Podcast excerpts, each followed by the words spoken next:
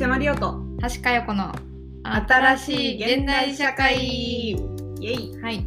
このポッドキャストは新しい現代社会の教科書を作るとしたら乗っていってほしいトピックをテーマに時事ニュースを取り上げる番組です。今回のテーマは選択的シングルマザーについて。はい。はい。選択的シングルマザーって何なんですか？選択的シングルマザーは、はい。まあいきなりこの話いきなりすぎるんですけどあのまあ経済的これあのオールアバウトさんからの引用で経済的精神的に自立していてで妊娠前から計画的にシングルマザーになることを選択して、えっと見込んでシングルマザーになるって人のことなんですけど。ちょっとなんかね情報量がもうすでに多くて混乱するんだよね。まあ、ななんで私がこのテーマを最初に選んだのか。選んだのかというと、まあ、自分の周りに結構それを興味ある人が多くて、うん。私も結構興味あるし、ん。まあ、私今30になったんですが、うん、結構おめねでとう。ありがとうございます。おめでとう。お祝いしたねこの間。うん。そうなんか普通にあのリアルな選択肢としてあるなっていうなるほどねあとき去年私があの卵子凍結をしてる人をうん。取材していて、うんうんで、まあ、卵子凍結って結構スタートアップ界隈にもすごいしてる人多いなっていう印象があって、うん。うんでもそれは別にシングルマザーの人じゃなかったんだけど、まあ、その流れであ超普通に周りにもいるじゃんみたいな。なるほどね。っていうのがあって。へええ実際にいる？まだいない。直接の知り合いで。はいないね。いないね。そうだよね、そう。うん、で私ね周りねマザーがまずいない全然。ああむしろね。そう。いやーそれはちょっとわかる。未婚率が高く高すぎて。うん。あの。でもさ東京の平均の結婚、初婚の年齢ってもう30過ぎてるでしょ。マジで？もう過ぎたんだ。29とかじゃない。初婚なんか過ぎてんじゃないかなと思ってまあそんぐらいいだよねそんぐらいじゃんね。うだから全然当たり前なんじゃない？まだ結婚してないっていうのは。そうなんですよ、うん。しかもなんか最近私の友達で結婚した人がいて、うん。でもやっぱり子供がもう目的目的っていうかその結婚子供が欲しいから結婚するっていうことだよね。それ以外に別にメリットないし、うんうんうん。っていう人はでもさいいるよね。いやでも私も子供を将来産むかもしれないから産みたいと思った時にいざ困りたくないから、それまでに結婚しておかなきゃって思ってたかもすごい計画的に。そうかもしれない。そうね。うん、そういう部分はあるよね。で私あとついでに言うと、うん結構さ私の周り離婚した人が多くて。ああはいはいはい。結婚した人はいなくて離婚した人は多いんだ。そうそうそう面白いね。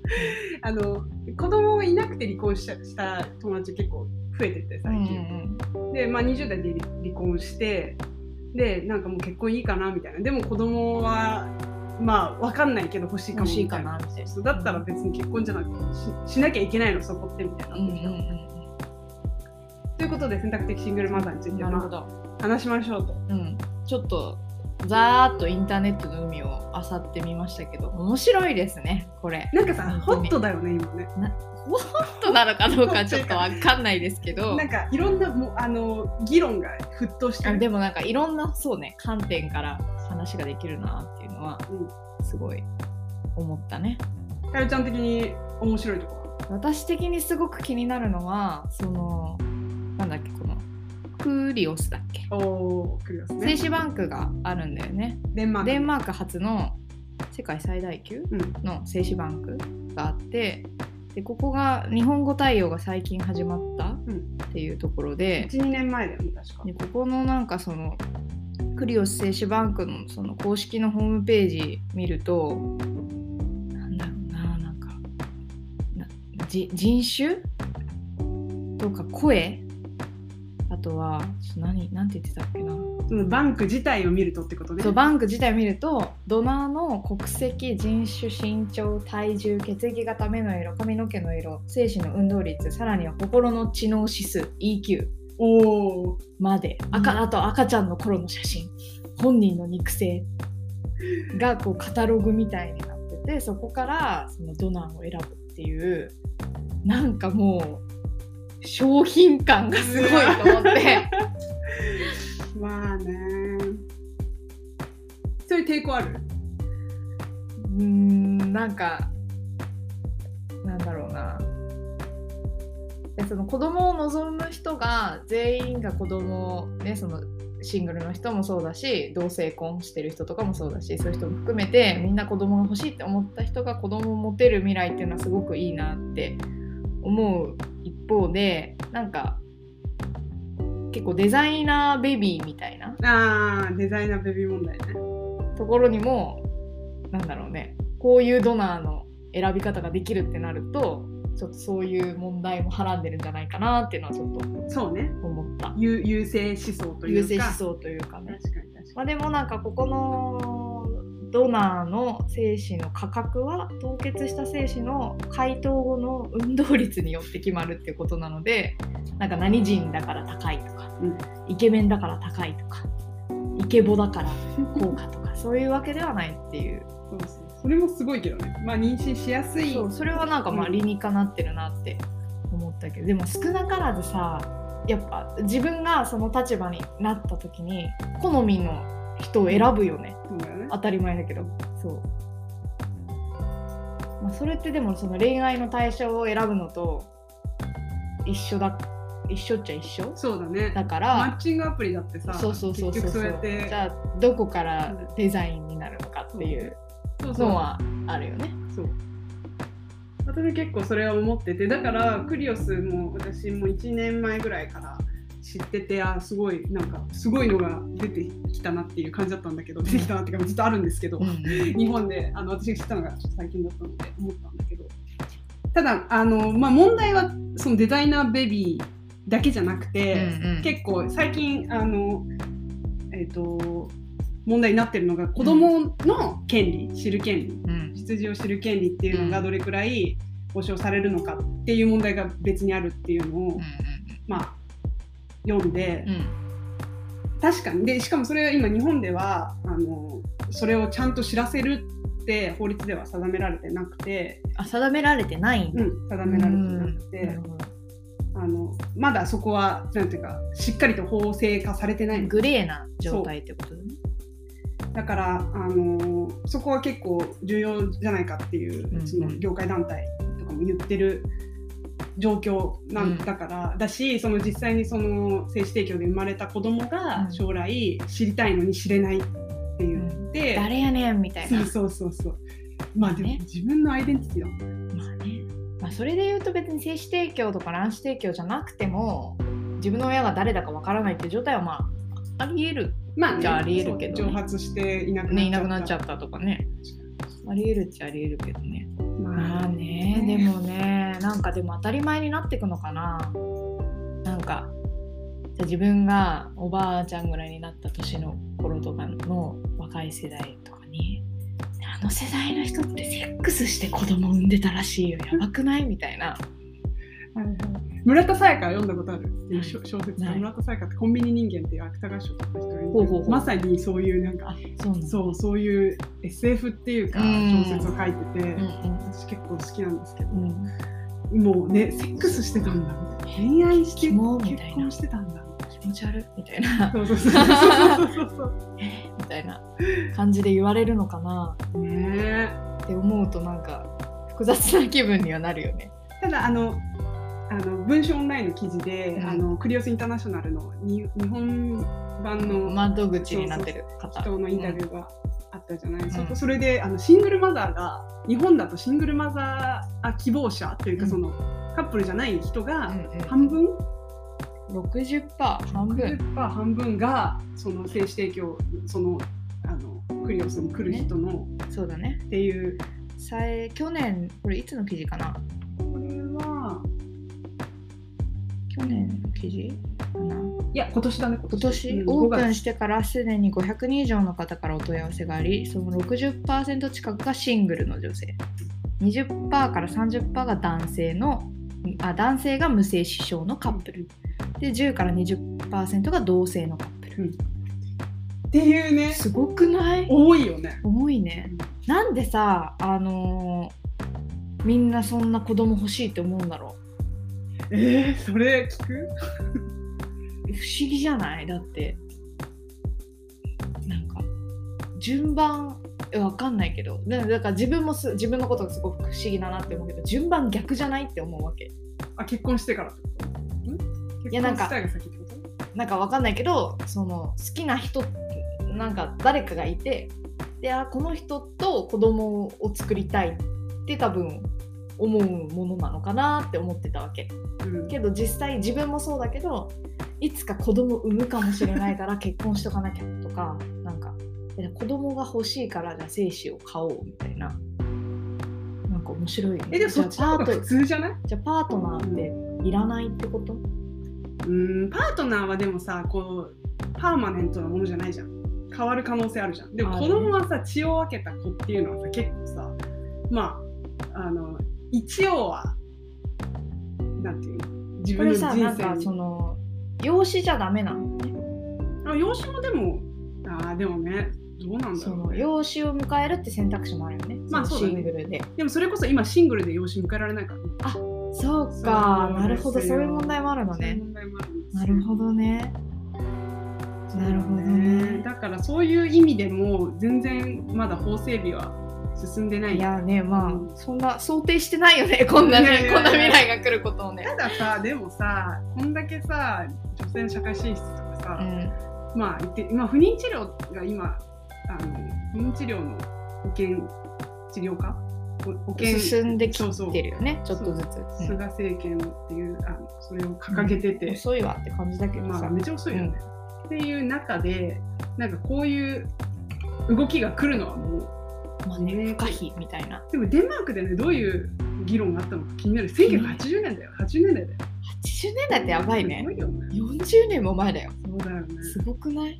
へえこれあと私が一個気になってるのは男性はどうしたらいいんだろうって。ああそうだね。シングルの男性。で子供が欲しいって思う人っていないのかなじゃあ。ああ結婚しないで。妻はいらないけど自分一人で子供育てたいって思う人っていないのかな。確かに。そうだね。それはもうないものとされてるよね多分。わかんない。けどそうだねそんなやついるわけがないというか。確かに 確かに。そしじゃない？なんかそのさよくその妊娠してその出産するかしないかを選ぶ権利とかさっていうのは女性は持ってるわけじゃん。持ってるべきって言われるわけじゃん。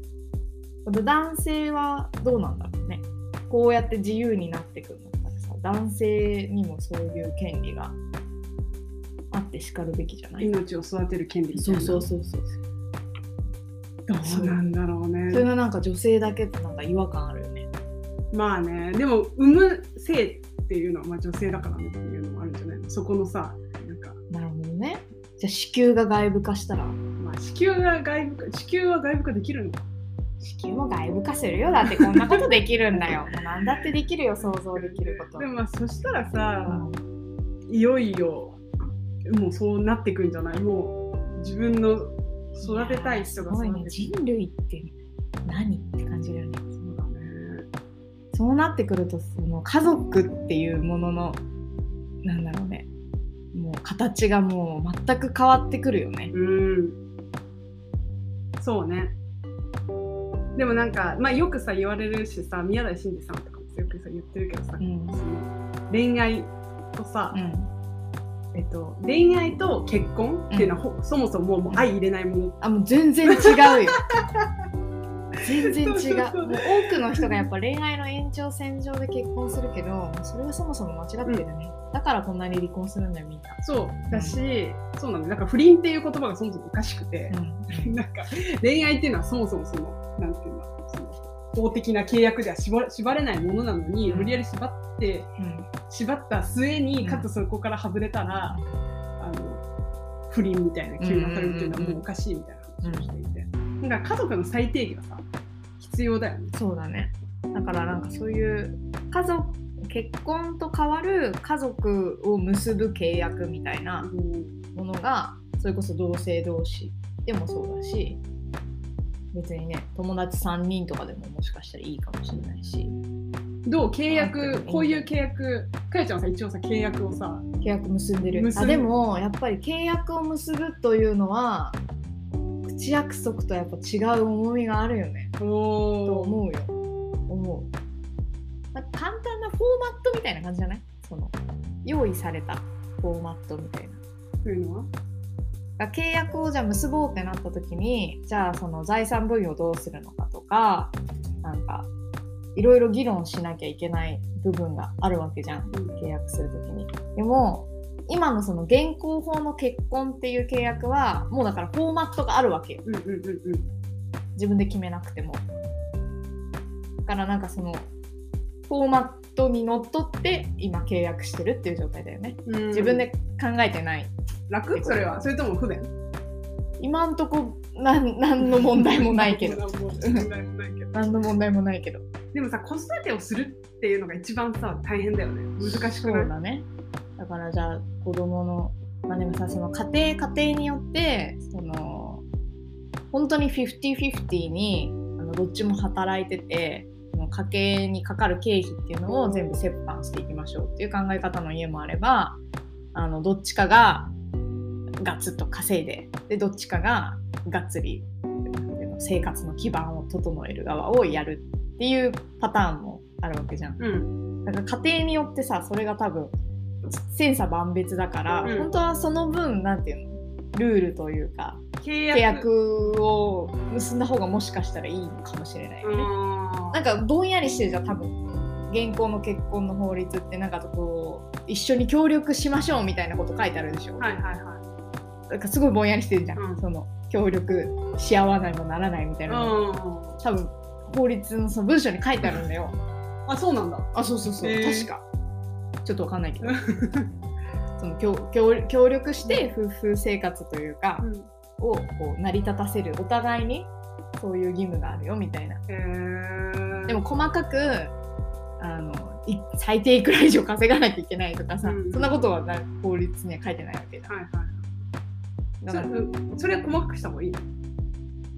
どうなんだろうね。だからそこがさすり合わないから離婚するわけじゃんだから最初にみっちりすり合わせるっていうのはもしかしたらあるかもしれないよねああ、そうね。そうでそれは別にその男女の結婚とかだけじゃなくてもしかしたら同性でもそうだし複数人とかでもそういう家族契約みたいなっそうだね。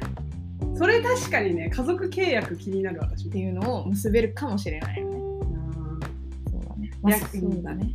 それで言うとその選択的シングルマザーですごい気になったのはこの人たちは本当にそのなんていうのかな一人で育てていくんだろうかみたいなその周りとのなんていうの助けとかを借りずに保育園とか幼稚園とかそういうものをこう利用してなんていうのかなその周りの互助的な何かを活用せずに育てていくんだろうかみたいな。はいはい、は。はい気になる。そうするとさ子供にとって家族って呼べる人がお母さんしかいないっていう状態になるわけでしょ。うんなんかわかんないけどいっぱいいた方がいい気が まあ前提そうだけどね、実際はでもまあいろんな人に助けてもらうんじゃする。ない？まあね。そうだね。でも確かにその前提がさもうさお母さんは一人で自己責任に育ってくださいねっていう、まあ、法律上そうなってるわけじゃん。もう最終的なさ親のさ、うんうんあの義務というか。うんただそこをもっとさ下げないと、うん下げたりとか、うん公的補助がないとさうん。きついよね。まあそれ選択的か選択的じゃないかに限らずだけどさ。そうだね。そうだね。あそうそうそれで、あうんそうだあのそう私はだからシングルマザーの権,、うん権利というかぎあの補助を公的補助をもっともっと増やした方がいいというふうな考え方を持ってたのね。うん。でも、この間その限界から始まるっていう上ね。上の上野千鶴子さんっていうフェミニストの大家の人と、ん鈴木鈴美さんっていう社会学者めちゃめちゃ面白い本なんだけど、うんうん。その2人が、まあ、あのフェミニズムとかいろんな。いやこれめ見出し面白いね。女の体は資本か負債か。そうでそのシングルマザーの話になってだって。あのそのすず鈴美さんがもうその女性が生き抜くためにというか女性が子供を育てるために公的補助っていうのがもっと必要だっていう話をしてたら、うん。上西さんそしたらもう男性が、うん。あのこ子育てに参加しないうん。言い訳を与えてしまうから、うん。そうそういう公的補助っていうのはなんかあのよろしくないっていう話をしていて、うん。本当にそうなのかな？でもさそう現時点でさ、うん。結構普通にさ離婚して、うん。あの養育費払わない払わないだって7割とかでしょよく養育費を払わないうん。父親。えでもさ離婚の原因じゃないでしょそれって。えまあそうね。そうそう離婚の原因じゃないけど。離婚の原因っていうかそのお金が払われるから男性が子育てしないのそのロジックが私ちょっとあんまり分かんない。男性がその子育てに参加しなくていい言い訳になるのロジックがあんまり分かんないかも。その女性がさもうシングルでもじ一人で育てられますっていう状況になっちゃったらさ、うん。本当にいらないわけじゃん男性が。うん。でだからあじゃあもういいのねってなってもうまあ女性側もまあ必要としなくなるけどねそしたらね。どっちかっていうとそっちじゃない？あそっち？どっちかっていうとなんかそっちなんじゃない？分かんないけど。そっちってど女性側が必要としなくなるんじゃない？男性が入ってこなくなるっていうよりかは。その方がいいのかな？いやよくないんじゃない？よくない。そうだからそうそしたら結局さ家庭っていうものにさ女性が縛り付けられるっていうさまた同じさあの歴史の繰り返し的なことになるんじゃない？わかんないなんでさ離婚するときにあの母親側が引き取るの？それなんか私すごい不思議なんだよね。親権って基本的にさなんかなんとなくお母さんの方が強いじゃん、うん。なそれってなんでなの？なんでお父さんじゃないんだ？ろう母親の方がまあ子育てに関与してるとされるからなのかなすごい不思議じゃない？でもなんかさわかんないけど私、ん。でも親権ってやっぱ取り合うもんだからどっちも欲しいのが前提なんじゃない、でそんで、うん。あお母さんが欲しいんだったら、うん。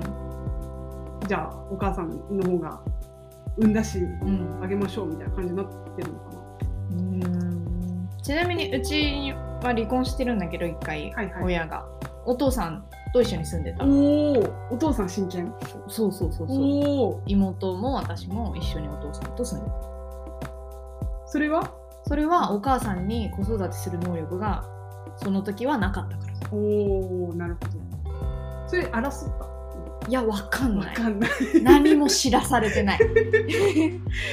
その後に何も知らされてない、また戻ったんだっけ？あその後に戻った。あうちの場合はね。そうそうそうそう。それすごいねまたそれすごくはないか、ね。でもまああるよね。そういうケースって。芸能人とかでもさ聞いたりするじゃん。そうね。そう。からなんか結構お母さんの方が向いてるってわけでもないでそりゃそうだよね。よね。って私この N1 の。当事者だから。N1 の経験だ。からは思うけど。確かに。そうねどうよ選択的シングルマザー。いやーちょっとでももう自分が結婚しちゃったからなんかあんまり私はイメージが湧かないけどでもどうだろうね。今結婚してなくて33でどうだろうね。そこまで欲しいって思うのかな。だって知らない人だよ。そうだねなんかまだ養子の方がわかるかもしれない。それだったら。なんで養子の方えなんか全然知らない人となんか交わるみたいなのが想像がなんかつかない。あーでもそれ人工授精できんじゃない？そうなんだけど、ね、だってクリオスだって。精子バンクだって別に。交わらないでしょ。あでもなんかそのなんていうの？その DNA 的にはあ DNA 的に交交わるわけじゃん。そうそうそうそうまあ確かに。ねなんか。おー。わかんないけど。どう？買いたいと思う？え私全然ありだ。と思本当。買う、うわかんない。いやまだ別に決めたわけじゃないけど、うん。もし子供が欲しくなったとして、なんかあのだとした時に、別にあのじゃあ結婚しなきゃいけないとは思わない。てか私結婚したくないから、あそうだよね、アンチ結婚アンチ結婚だから。そうだね。そうでなんとか結婚しないで、うん。うんまあ、子孫を残す。まだし子供が欲しいかわかんないけどね。え子供が欲しくなった時にパートナーがいたとしたらどうすんの？事実婚みたいな状態でその人との間の子供を産むああまあそれもあるのかな。パートナーがいるのに別の人の精子を買ってくるっていう選択肢もある。それもあるんじゃない？それはなんで？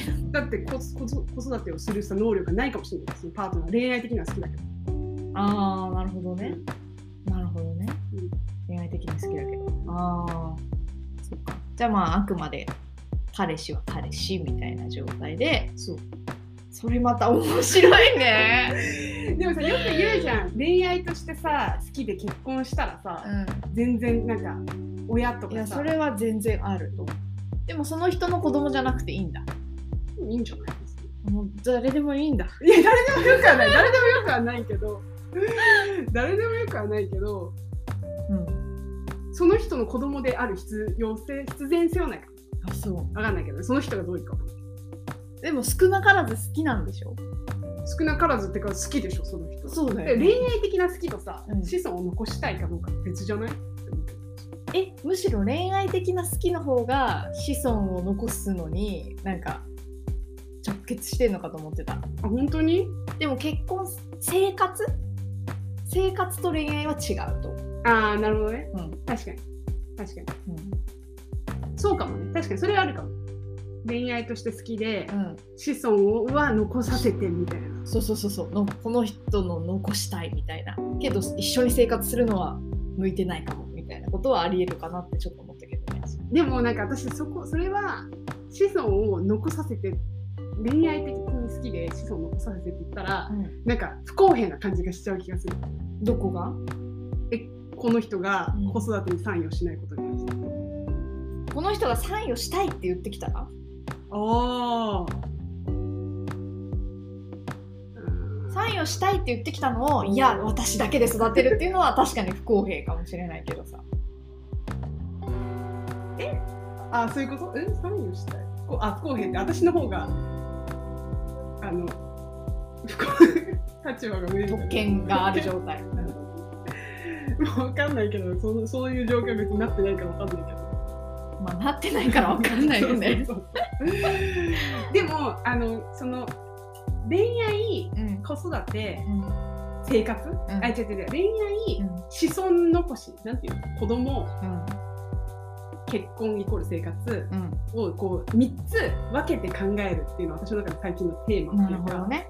生活はこういう人たちと一緒に共にして恋愛は別で恋愛して、子孫を残すっていうのはまた別別ででやると、うん。それができたらさなるほどね。むずいけどね相当。すごいでも新しいと思う。あ本当に？面白い。